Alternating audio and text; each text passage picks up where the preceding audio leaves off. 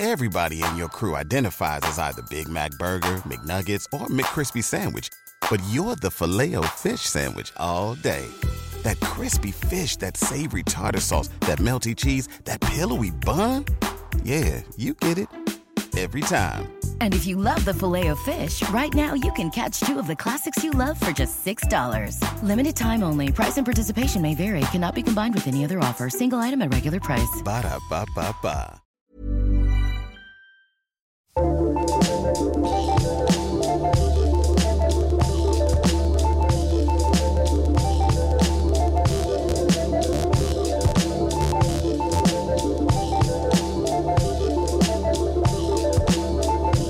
Hello everyone and welcome to another episode of the Rabona Podcast.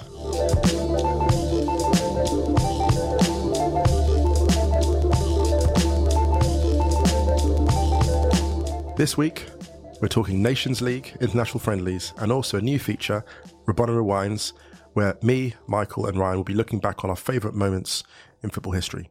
So Michael, Ryan, welcome again. Hey. Hi. How are you guys doing? Good week? Very good. Solid. Start, so? Start of the Nations League. Yes, yes. What could be any better? How are you feeling about it, guys? How are you feeling about it? I have, have no idea so what's going on. Like, what is it? I mean, I think it's good. I think it's good that um, that teams, European teams, play other European teams of a similar level. I think that increases competitiveness, and you could see, I think, in some of the games that it, it seems to mean a bit more now. Um, so that's a nice thing. Yeah, the atmospheres were much better, I thought. Yeah. I watched uh, Georgia. Who did Georgia play? Georgia, Latvia. Okay.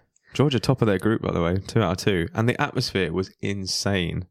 Like, properly, properly crazy. It was so loud. It was probably the loudest I've seen an international game for a while. Yeah, whereas I, I don't think Georgia fans would create that kind of atmosphere for, say... If it was you know, a friendly against Latvia. Yeah, or against a, a big team where they knew they're going to lose. Yeah. The, yeah, like you say, the games mean more, and I think it adds a little extra spice. Isn't yeah. it a bit like when you're just playing with your mates, like seven-a-side in the park, and someone goes, okay, like, loser buys the beers. You know, for example. And it's just given that little bit more edge, it hasn't does. It? It yeah, does. It's the international equivalent of, like, first to three. Yeah. You know, or next I, goal wins. I like that, I though. I think yeah. it's worked well. I mean, I and what's interesting about this um, Nations League is that I find the international teams I've been watching have picked up almost they left off in the World Cup. Mm. So... France, you know, groggy start, but looked good eventually. I mean, last night against Holland, um, and they were kind of sparring a bit with Germany, whereas Germany have been oddly flat, I think, again. They mm. haven't really rejuvenated themselves. Yeah, they they were, I mean, I think the main thing for them against France was not to lose and to mm. show that they, you know, they, they haven't lost some of their old spirit. Um, and I guess they succeeded in that, actually. Against France, they were good. Um, defensively, they were strong. I mean, Joachim Löw asked, or demanded, rather, that they fight for every ball. Um, and they were doing that. Um, they didn't score, but neither did France. And I think to come out of that game without... having lost is a is a step forward for them. But then a few days later, Germany played Peru and they win, but they're really not very good. Um, I mean, they ended up needing a goal from their left back, Nico Schulz, who was playing his first game, um, and he kind of got them out of jail a little bit. Mm. So, yeah, Germany are a strange one at the moment, um, and... still very much a work in progress. You were saying Peru could have won that game as well. Yeah, I mean, Farfan had a great chance. I mean, he did everything. He got through the defence and just needed to put it one side of the keeper, um, Ter Stegen, who, by the way, made quite a bad mistake for Peru's goal earlier early in the game. But Farfan missed and Germany won. I mean, the thing about Peru is interesting. This, again, is a bit of a World Cup hangover for them because what held them back, as I recall, was poor finishing. They had everything else but the finishing touch. And one that strikes me is that very rarely do you have, very rarely do you have small nations who have outstanding strikers mm. who can take them through to the next level. That's why I think it was so incredible having Cameroon back in World Cup ninety with Roger Miller, mm. because it was very rare that we had a play, you know, a player like that at the spearhead. Absolutely, it makes like such that, a yeah. difference, doesn't yeah. it? Um, yeah, we see that with a few international teams actually, Aubameyang um, yep. as well, and. Yeah, I mean, if you can have that, def- you know, bedrock, defensive bedrock, um, and just have one world-class striker who can bang them in, you can be a very effective international team. That's why France won the World Cup. Olivier Giroud doing all the hard work for the, for the bedrock of the rest of the team. Can I say shout out to Giroud? Like, fantastic goal last night. Yeah, it, it was, was amazing. It? Yeah. It was a beauty. Yeah. Yeah. Isn't that funny? Classic Giroud though. He he missed. I mean, Mbappe scored the first, and arguably Giroud should have got to the cross first, but Mbappe got to the far post. And Giroud scored a blinder, and he, he does that. He scores absolutely extraordinary like strikes. I think we've mentioned it a few times on the show already, but he's just he was a, he's a massively underrated finisher, because he will tend to score the more difficult ones and miss the uh, miss the what look like easier chances. That so. doesn't make him uh, underrated.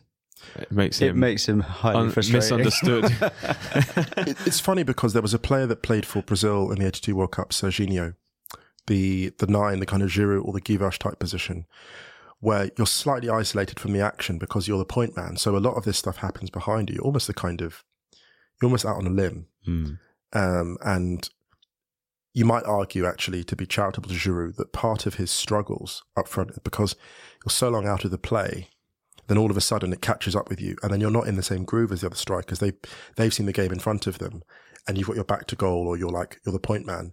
So very often those moves can come from, those misses can come, you can argue from, just being actually out of the game for long periods. Mm. He's almost like a, he's so isolated up front. He's almost like a goalkeeper sometimes in terms mm. of his isolation from the rest of his, and he's his been, team. Yeah, he's been playing in good teams, you know, so who often have a lot of the ball and play against, you know, deep line defenses. Right. And we mentioned it, was it last week or the week before, about Lukaku kind of needing touches.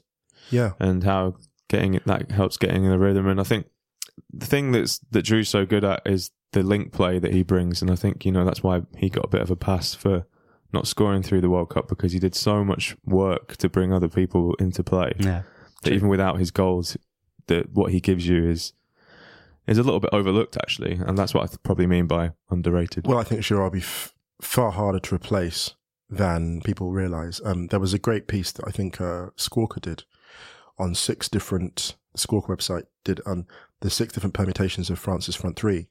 And it was funny because looking at the front threes they had, Giroud was the one player who I think was unique. You have Benzema, who mm. could be the head of a front three, but Benzema, for personal reasons, is not the best. But I actually think that, funnily enough, that system, I would think Giroud is better at leading the line mm. in that specific context. Yeah, he needs runners. So I want to throw something in as well, um, just in relation to France, because I often forget this, but I absolutely love Blaise Matuidi. This is a guy that went from P S G to Juventus under a bit of a cloud. I think he didn't like the Neymar circus. And, you know, was someone we saw as a kind of defensive midfielder, I suppose, primarily.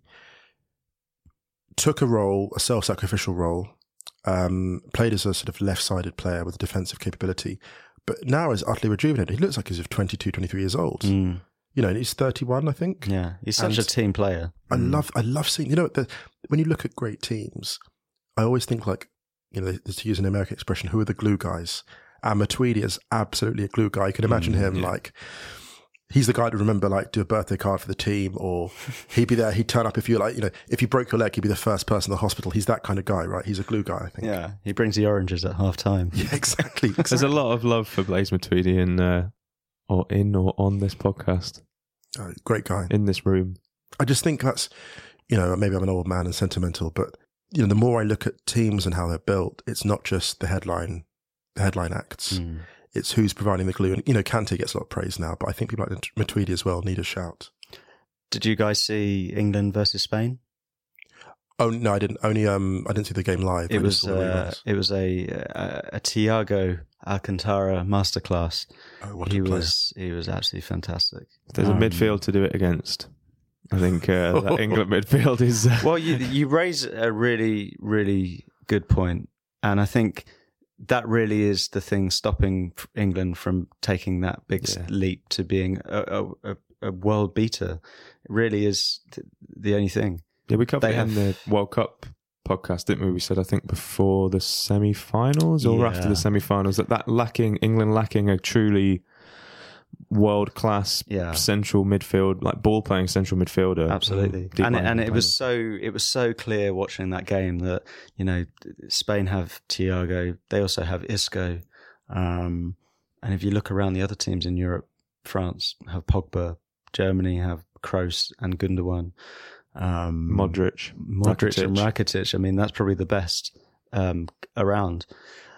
England desperately, desperately lack that. And I'm sorry to say that I just don't see them doing any better than they did. I think they absolutely outdid themselves in, in the World Cup, but I just don't think they can do any better with their current midfield.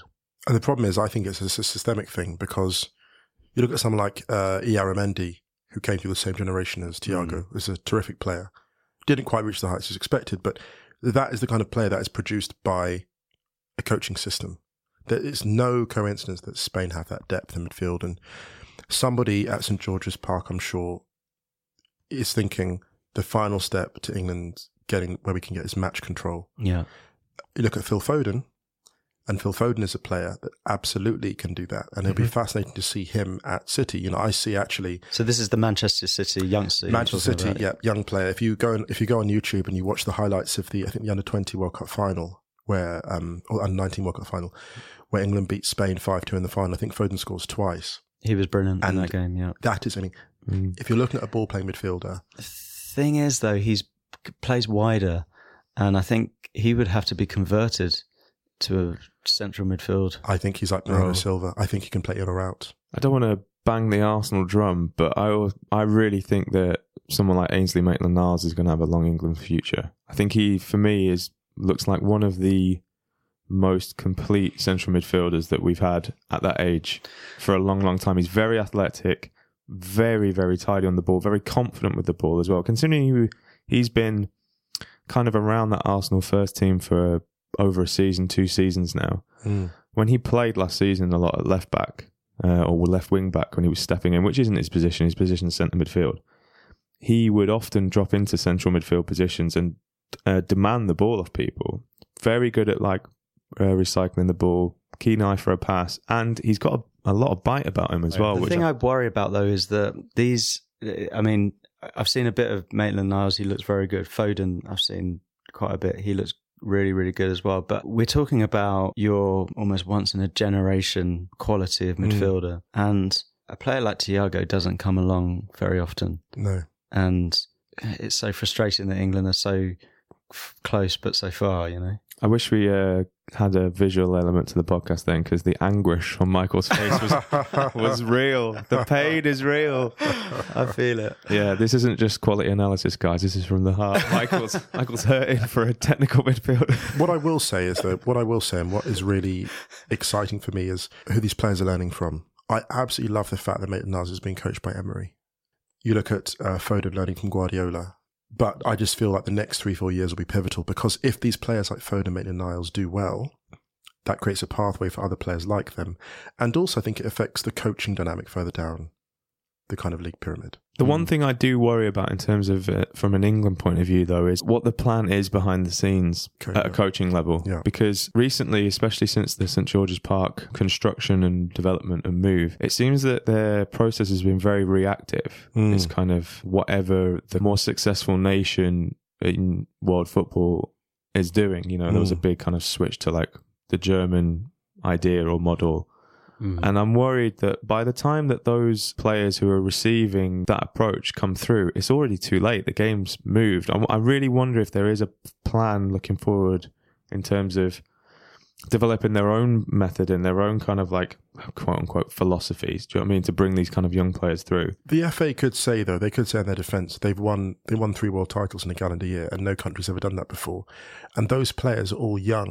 You know, the generation, you could argue the generation we have now is the last generation that was well coached but actually not as talented, and the next five years will be a true reflection of the success of what the F A's laid in place, because that generation is not only very well coached but exceptionally talented. That's a really good point, actually. And what's exciting as well, and to credit to the players, is that they themselves are being enterprising, because the F A can coach all they like, but it's the players who have to take the initiative of going abroad and playing for clubs abroad. I mean, Jadon Sancho going to Borussia Dortmund is just a wonderful Yeah. wonderful move. The bravery of that and the extent to which he's been rewarded by his desire to learn Um, so I, I don't know. I, I find myself excited by. Yeah, I'd love to see more years. players follow Jadon Sancho's example, because, I mean, I went to Hertha Berlin versus Dortmund back in January when um, Sancho made his, uh, I think that was his league debut. Mm. Um, for, certainly his first league start, and um, he was, he was kind of, uh, I would say, like a bag of tricks, you know, mm. like a bit. Uh, a bit raw, a definite, definitely a raw talent um, who needs to learn. But you get, for every Jadon Sancho, there's another ten of them in England who are not getting game time mm. and not learning. You know, the path to success is not just being a bag of tricks, it's being able to play the game and understand it. And you only get that from experience. And I think Sancho has done, he's done such a good thing by going. He's still so young. I mean, he's, I think, similar age to Pulisic, and look what he's achieved at, at, at Dortmund.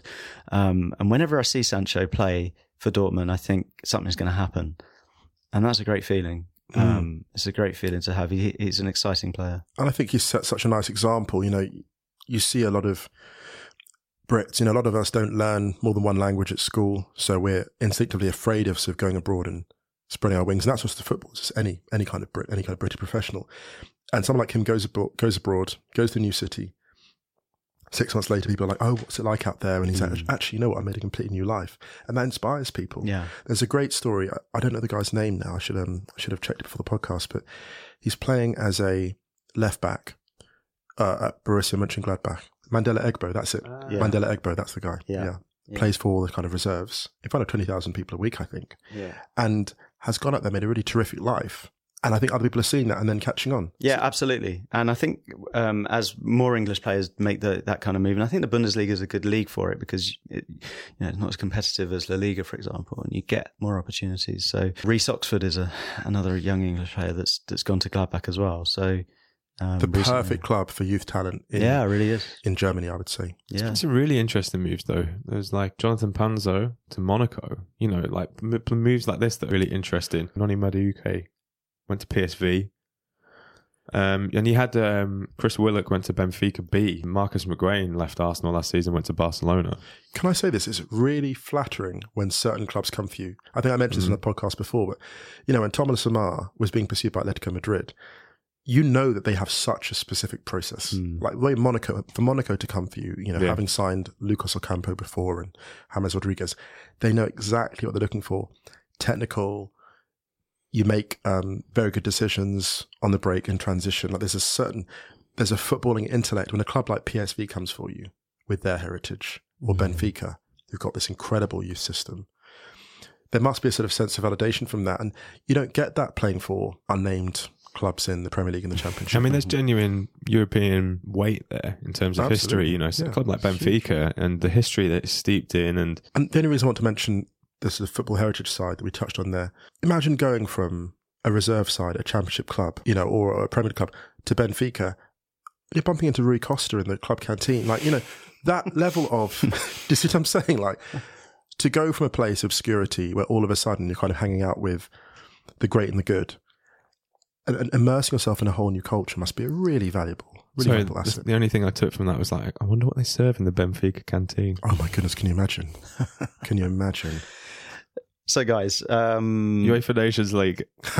Yeah. Well, I was going to mention uh, Brazil, not part of the UEFA Nations League, of course, but they played U S A in New Jersey, two nil to Brazil. Hardly any fans though. That's weird. thirty thousand, I think, in and eighty-two thousand seats. Yeah, you'd expect to sell out there, wouldn't you? Brazil against the U S? Yeah, apparently uh, the uh, fans were priced out. eighty dollars was the cheapest ticket, um, which is far too much when you've got a World Cup on the horizon and you're trying to encourage fans to uh, to to get into the game. It's just a friendly, right? Just a friendly, but you've got Neymar, Firmino. I mean, you've got the, some of the biggest players in the world right there. Um And you want to see a full house. I think Brazil have lost a bit of cachet, though. I think, you know, they are Brazil. They're brand Brazil. But I wonder if they've become a little bit complacent. And I don't mean the team as a whole. You know, I look at Neymar, for example, and there's that moment in that game, actually, the friendly, where Yedlin turns to Neymar, having fouled him, actually. And then the ref was like, you know, giving a free kick. And Yedlin says it two or three times, didn't you see the World Cup? Didn't see how Neymar died for the World Cup. Really? And that's how wow. deep, that's how deep the rot has gone. Oh. Neymar went from being kind of like the adorable surfer boy, you know, the surfer prince of world football, the adorable kid who basically got, you know, that, that game against South Africa, the friendly where the kid was idolising Neymar and the security tried to get him off the pitch and Neymar put him on his shoulders and mm. walked around and mm. everyone loved him. And I was like, that was sort of peak Neymar. Mm. Champions League winner in his early twenties, playing with Messi and Suarez, all beautiful on the surface. And now, unfortunately, like he's kind of lost his, it's like when Spider-Man lost his suit in Homecoming, it's like that, like it's the same thing. Yeah. I'm, I mean, it seems, um, I mean, the, the, lost the love really. There's, right, there's right. no love for him anymore. Um, and it happened strangely when he moved to P S G. There's a game when he played against Nîmes, I think, uh, recently. I was at Nîmes. Um, they beat them four two, I think. Mbappe got sent off mm. and Neymar scores a goal and gets booed and does a sort of crying face, crybaby face to the crowd. And I was like, it's quite sad that Neymar's become a pantomime villain, actually. Well, that was in front of a banner that said, Neymar, you're a crybaby. Yeah, but so like, he went right in but, front but, of it. But the fact that he's kind of, that wasn't a thing that Neymar was being called, but it was the minority before that would give Neymar that. And it was more, you know, there was more a criticism of whether he was tough enough for the league, but there wasn't a sense that he was a petulant child. Well, remember how he came to prominence as this kind of YouTube star, you know, like um, the typical like twenty-first century social media era story, you know, people knew, fans knew about him before we saw him in Europe. We all knew about him when he was in Brazil. And some of the amazing things he was pulling off. And there was a genuine sense of excitement about what this guy could could bring. Um, and then he joined Barcelona and basically the whole world was always watching, you know, from mm. when he was a teenager to, you know, when he finally made that move. Well, I remember they, there was a Club World Cup and he played against Barcelona. Yeah. Mm. Um, it seemed to be that it, when he came to Barcelona, though, it was like, he's here. He's like, he's finally arrived. Exactly. It was like something that was been on the cards for ages. And, yeah. that, and that front three of Suarez, Neymar and Messi, it, it was, was like, you know, you kind of have those like old movies where there'll be like three brothers and two of them are kind of older and a little bit more like, you know, kind of streetwise. And there's the young one who's like, yeah, behave, behave. And that was kind of what Neymar was like. But it was like, there was a, it seemed like there was a genuine, I don't want to say innocence, but it was this fun. Those three just clicked and they all genuinely seemed to love each other. It was, it was brilliant because we were all following Neymar's story, yeah. like up until that point. And he finally linked up with Suarez and Messi and formed M S N, the most for, formidable uh, forward line we've seen in Europe for who knows how long. And then for it all to be kind of almost thrown away seems so needless. He wanted to he wanted to do that solo album, man. And it was like he broke the band up. And it flopped. Know? And it flopped. And now he's playing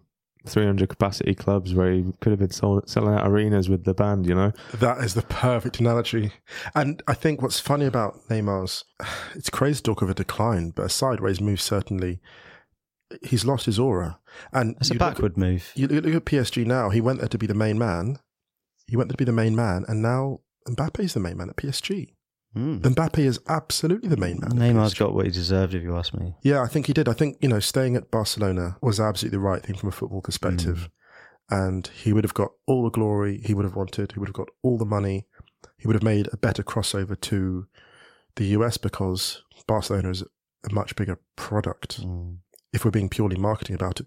And I just wonder if there are people in Neymar's marketing team who go, I think we got this one wrong. Also, I wonder whether there was a level of impatience there about being the guy. Suarez isn't going to be at Barcelona for a hell of a lot longer. Could easily see Messi dropping deeper and deeper and playing until he's a little bit older, you know.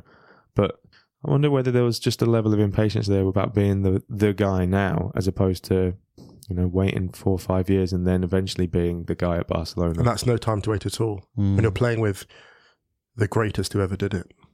It just yeah, seems it's, it's, it's total impatience. I mean, I, I when he moved to Barcelona, I admittedly didn't I didn't think he would retire there. Mm.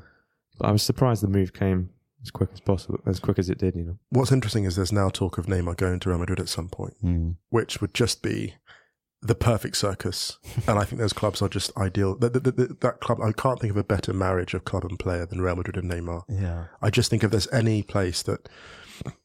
You know, Real Madrid is a circus that there's always room for an extra. He will up. He, he will end up there, and there's uh, work going on behind the scenes to make that happen. I think that move is going to happen in the foreseeable future. Yeah. Should we take a quick break and then get into the rewinds? Yeah, why not? Let's go for it.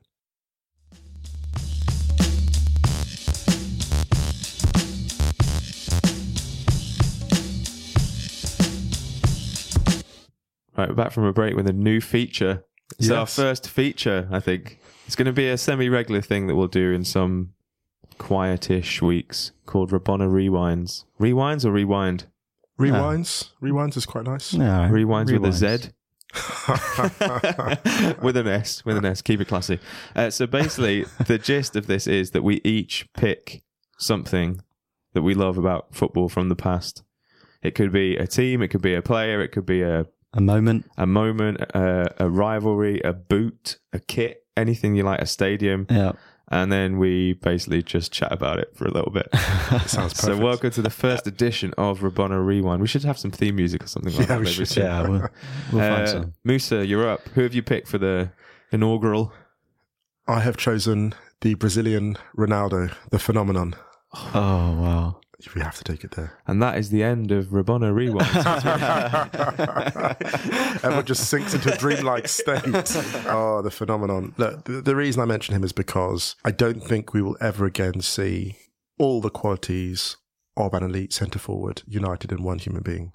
You know, the power of Batistuta, the finishing of Romario, ah, the speed of Claudio Lopez, the presence of George Weah. Mm. You know, I just... This guy was just... And the, and the touch of Redondo. Oh, the touch of Fernando Redondo. I'm going to have to uh, I'm gonna have to open a window. It's uh, getting steamy in here. With all I'm sorry. This, I'm sorry. This all is this a, talk. It's a family podcast. We're going to have to put this one as explicit. This I just adore Ronaldo. Like, there are very few players in football history who have created danger within fifty yards from goal. Mm. And the second Ronaldo crossed the halfway line, nobody was safe. What was your favourite Ronaldo goal? This is the thing, it changes. It changes every sort of few months, and I actually find myself rewatching games of his. So for a long time, it was, I think, a goal against Valencia where two men basically tried to block him off and he just burst between them. Mm. There's the famous goal against Compostela, uh, the six one uh, victory when he goes past, I think, five or six men. That's my favourite Ronaldo goal of all time. Really? Yeah. Uh, because it's it's it's peak, it's everything, isn't it? It's, it's strength, it's speed. The combination, it's touch. Raw Ronaldo, kind of early on the scene Ronaldo, but it's... So this is for Barcelona, yeah, yes. Where he what holds off a he, couple of defenders. First, he gets the ball on the halfway line, first guy tries to pull his shirt off, yeah, and he holds him off, there's two around him, he does that little foot on top of the ball, stops, yeah, then goes past him. Yeah.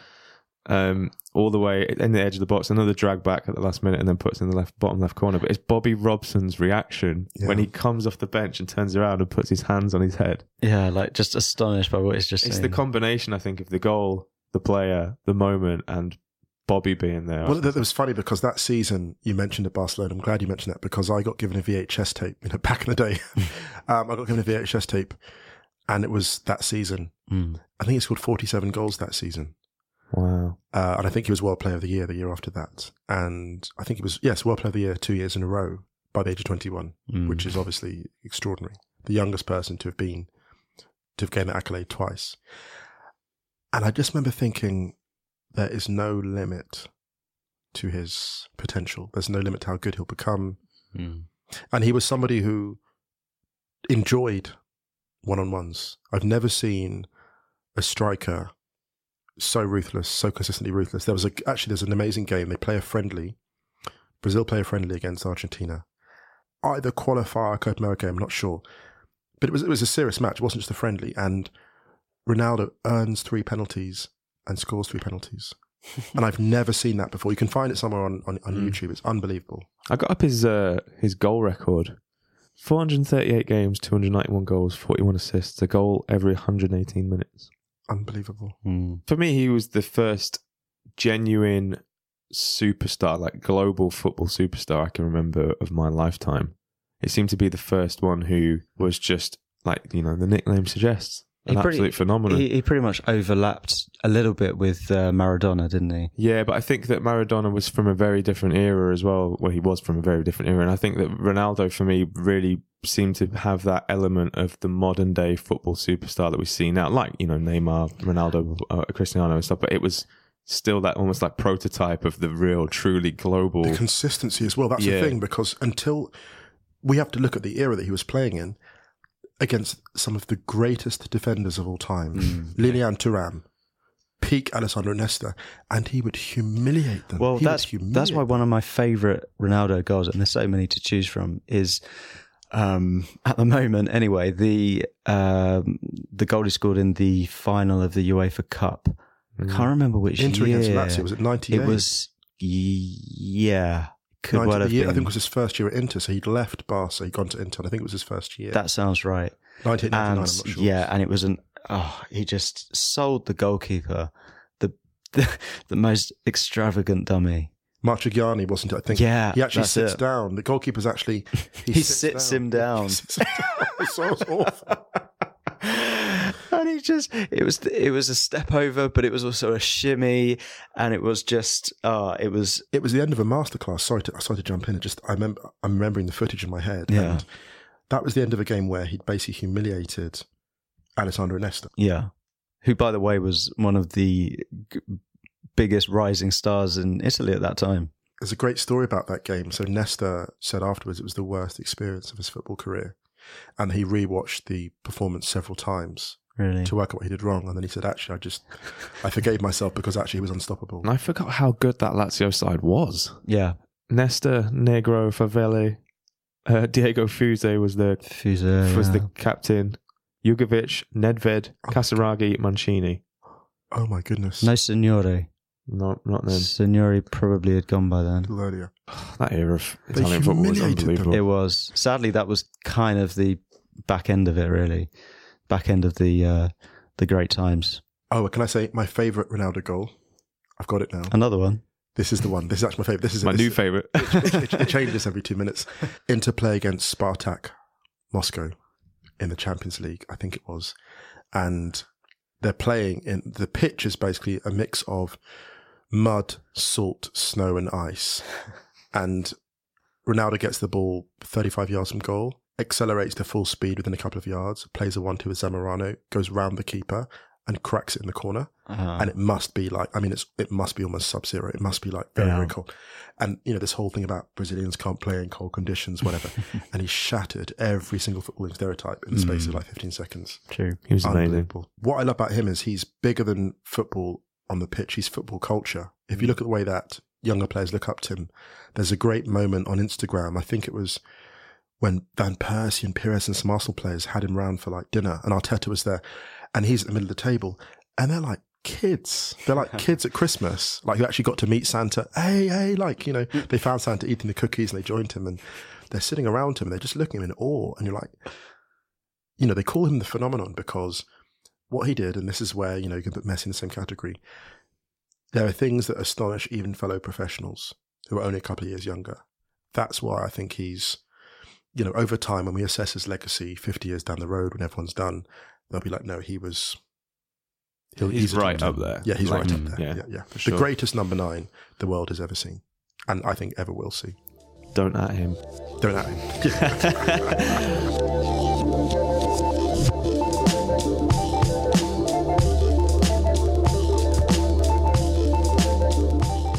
Michael. I've decided to pick out one of the... Um, the greatest rivalries that I can remember, but it's not between two teams. Ooh. It's between two players. Ooh. Roy it? Keane versus Patrick Vieira. Oh, oh. Yes. Big fan of that. Punctuated my uh, my childhood. I seem to, uh, you know, I mean, Arsenal and United at that time, of course, were the two dominant forces of English football, but you always knew there was going to be fireworks when those two came head to head. And they hated each other. It was great. I think that's my football, part of my favourite, one of my favourite moments in, or eras of football ever. I think that era of ninety-eight to two thousand four, Arsenal, Manchester United. Every game seemed like the biggest game of the year. I mean, I'm sure you guys remember when um, Vieira was picking a fight with Gary Neville in the tunnel. Oh, yes, that game, the four two. And United uh, beat, um, Arsenal. Highbury. Yeah, and... Uh, And Roy Keane told him in no uncertain terms, let's say, to back off.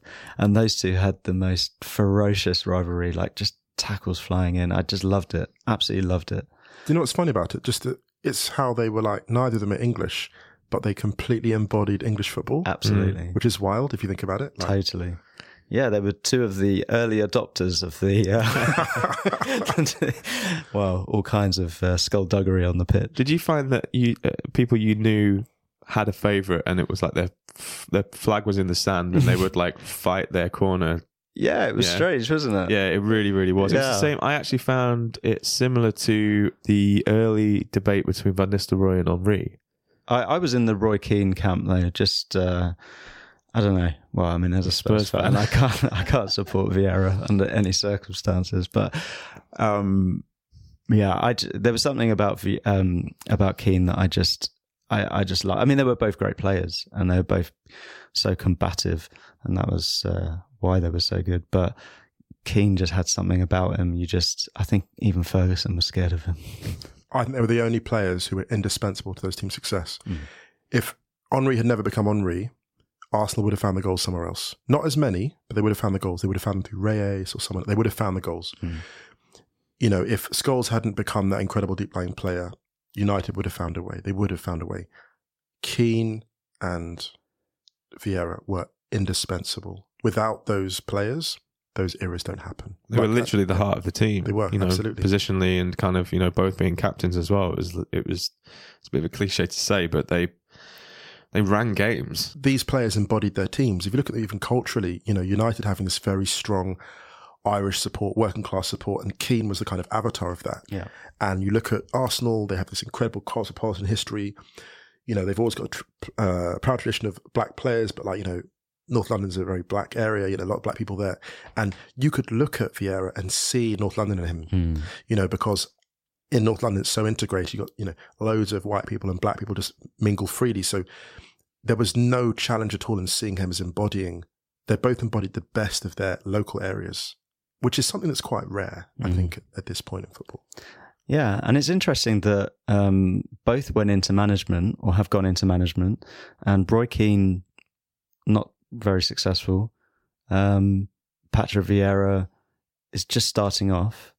Um So he can't really be judged. But um, I would have thought both of them would make great coaches, like just immediately. Well, Keane's been a great number two for Ireland, actually. Yeah, got to give him credit for that. And he was very good at Sunderland. Ipswich, not so great.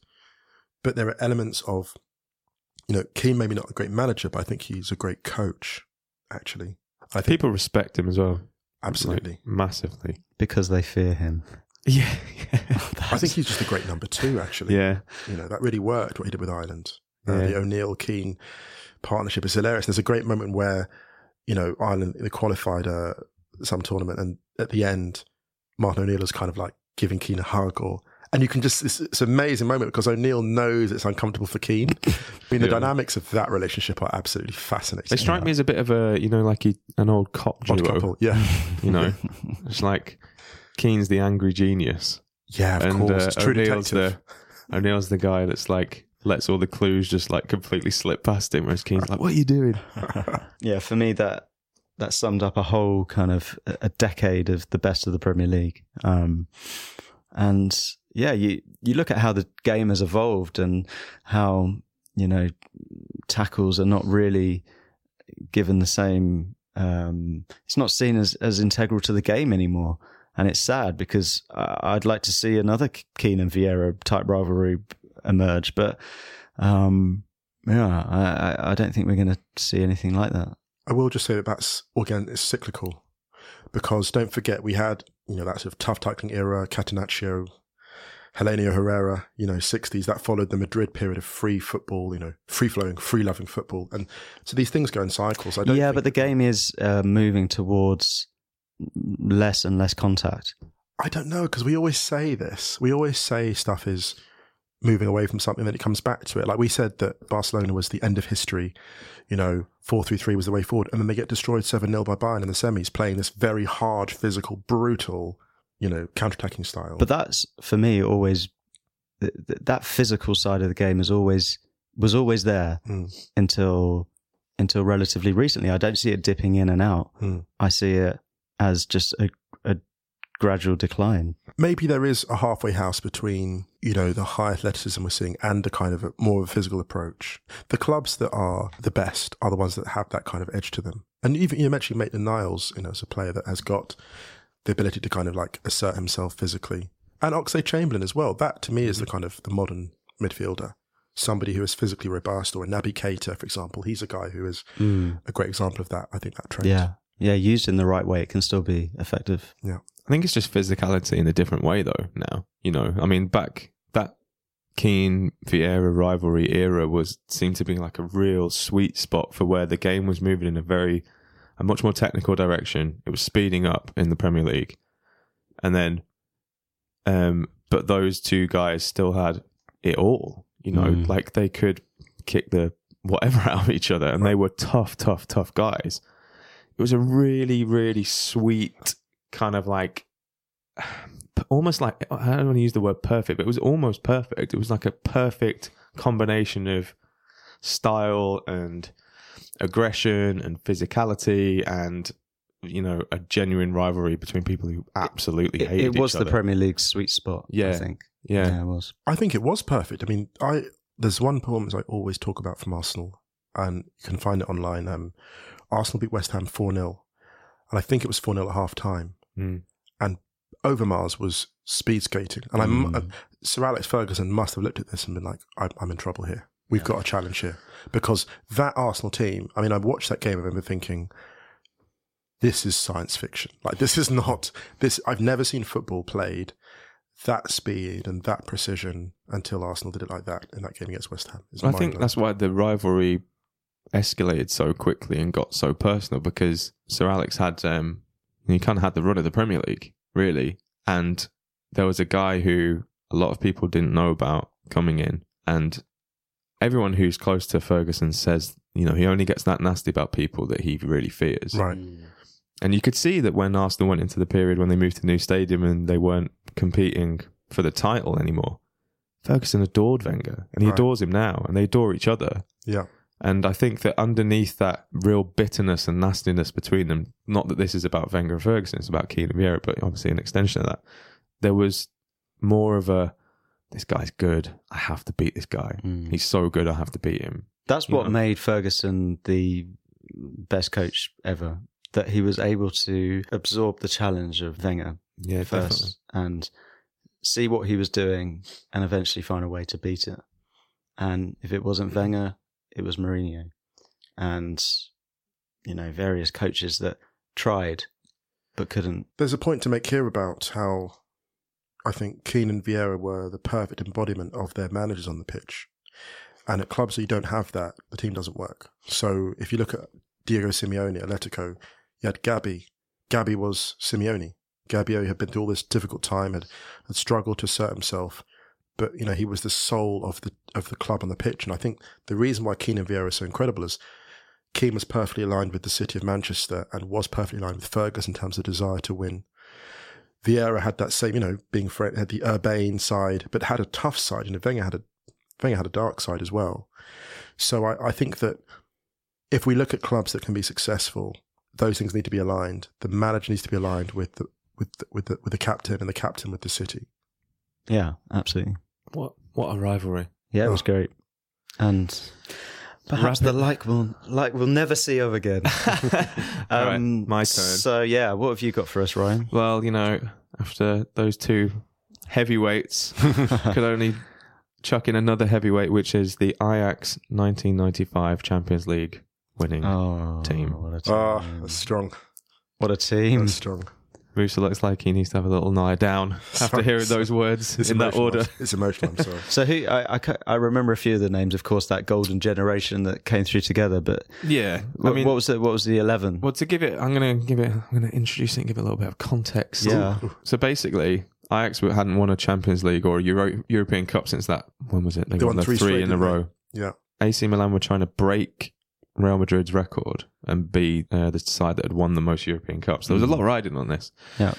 A C Milan's lineup was Sebastiano Rossi, Panucci, Maldini, Albertini, Costa Curta, Baresi, Donadoni, Desai, Mazzaro, Boban, and Marco Simeone. There is, there is no weak link in that team. Oh my God. And they were the defending champions, weren't they? Uh-huh. Were they coached by Capello? They were. Yeah. On the bench, they also had Stefano Ariano and Lentini. Lentini, who Was he still player. the most expensive player of mm. all time at that point? I'm not mm. sure. So I think he moved in ninety-three. I don't know if he still was the most expensive in ninety-five. I mean, Milan were, were overwhelming favourites, right, I think, for that game. Well, it was difficult because it's a tough one because they were pretty stacked, obviously. Yeah. Um, they'd won the year before. They destroyed Barca. And that was a surprise, that win. They'd ground it out. But I think you're right. By ninety-five, they were not expected to take it, even though Ajax had been brilliant. Mm. And then the Ajax lineup, Edwin van der Sar, Michael Reisiger, Danny Blind, Frank Rijkaard, Frank de Boer, Clarence Seedorf, Venedi George, Edgar Davids, Ronald de Boer, Jari Littman and Mark Overmars with this bench. Winston Bogard, Kanu. Goodness me. Patrick Kluivert and Peter van Vossen. Coached by Louis van Gaal. He's, yeah, it was just so many of those players you've just read out. You know, Clarence Seedorf, for example, went on to win the Champions League with three different clubs. Still the only player to have achieved that. But this was really the uh, the starting point for m- many, many careers. I can remember watching the final, and um, I can remember almost everyone rooting for Ajax. Yeah. I'm, where I might have been, I might this might be a bit revisionist, but there seemed to be real joy when they won. Mm. They were a really, they were a really young team. Um, they played amazing football. I, I remember talking to my dad about this because he, you know, he remembers peak Ajax, and I mm. think that a lot of that generation were so pleased that Ajax were kind of there again, and you know, obviously they've not won. One since and a very different club now, but and also at that time A C Milan were the ambassadors, you know, of yeah. uh, of European football. As you just said, they came off the back of that massive four nil win the previous year, but the football wasn't that entertaining, really, um, as we've come to expect from Fabio Capello. It was effective, very effective, but defensively minded, mm. and um, Ajax were a breath of fresh air. They were. You know, a young team, cosmopolitan team made up of uh, various different um, nationalities as well. Well, actually, I mean, you say that, but I mean, this was still back in an era when they both teams only had two foreigners starting the games. Oh, really? The only two foreigners. Venedi George was Nigerian. Of yeah, course, and Jari Littmanen was and Jari Littmanen was and still is Finnish. Yeah.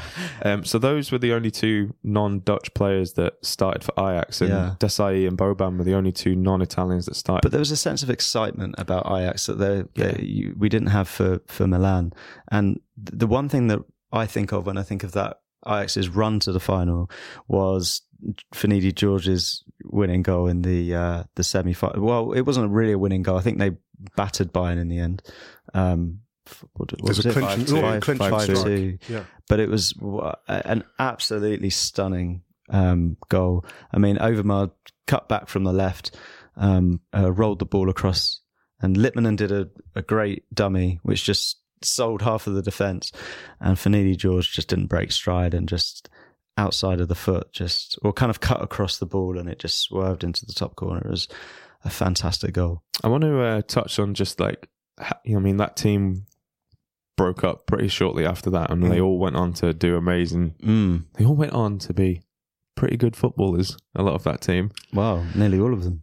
Well, yeah, I was kind of being a little bit sarcastic, but okay. One move I want to talk, because I know that this is something that you and me have spoken about a lot, Musa, is Seedorf.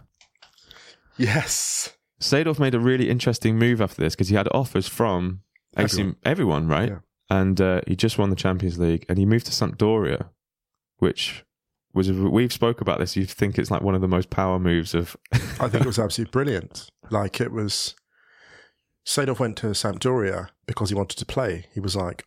You know, I'd won a Champions League, but he humbled himself and he was like, if I go to Barca or A C like the others have done, I think roughly half went to Barca, half went to A C. Kluivert went to Milan, had a miserable time. Sam, um, you know, Kluivert, um, Seedorf went to Sampdoria and played, I think, thirty-odd games. And then there's a great story at the end of that season.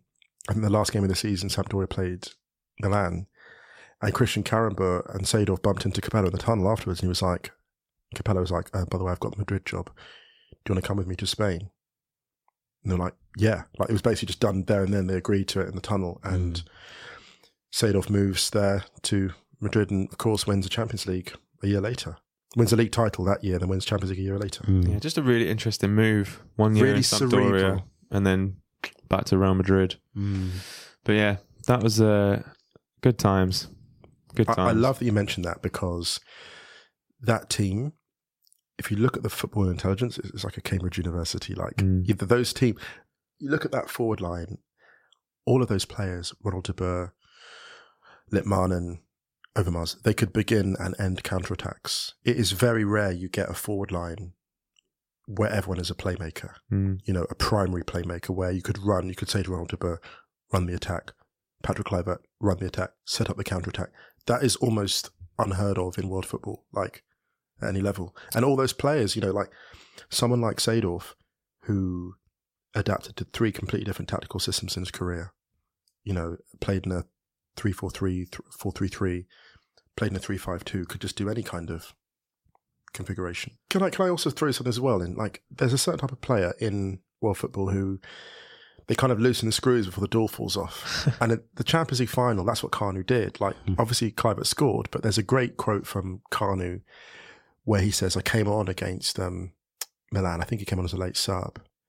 And he was just like, you know, at first I was a bit nervous, but then I went up against Baresi and I became a man. And it's, mm-hmm. you know, loosening the screws, kind of creating gaps. If you see the way the goal was scored, you know, the surging run, I think, from Rijkaard and plays into the feet of Kluivert.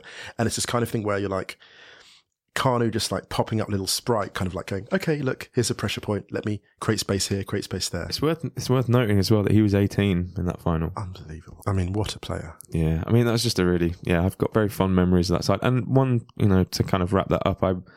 One thing that really saddens me in a way that both neither of these teams are still, at the moment, European powerhouses. Right. You know, um, I would love to still see Ajax and yeah. A C Milan consistently yeah. competing for the Champions League. Um, it's a real shame. Not to end this on a sad note, but I really, you know, I those when you say A C Milan and Ajax to a whole new generation of young football fans. They may not have the the same weight that they did for us lot growing up. Yeah, absolutely. Which, you know, kind of don't, don't want to be like, get off my get off my lawn. No, but, but think, you know, it is uh, it's something I really miss. You know, I think though, if we can be, you know, it's nothing wrong with ending on a bittersweet note, but also, you know, all these great clubs have had periods of remission. Bayern Munich had their wilderness years. You know, um, so there's no reason why Ajax can't come again with the right coaching setup and the right infusion of talent. Five, six years from now, there's no reason why they can't return. Yeah, I mean, even Real Madrid hadn't won a, a Champions League since two thousand two before they went on their yeah. their run of dominance. So, and before that, before that win in ninety-eight, they hadn't won in thirty-something years. Mm. Gentlemen, it's been an absolute pleasure as ever um, to talk to you. Likewise. I hope you've enjoyed Rabona Rewinds, our listeners. Thank you so much again for joining us. You can find us on social media, same handle across all platforms, at Rabona Mag. Thank you so much for listening, and we'll catch you next week.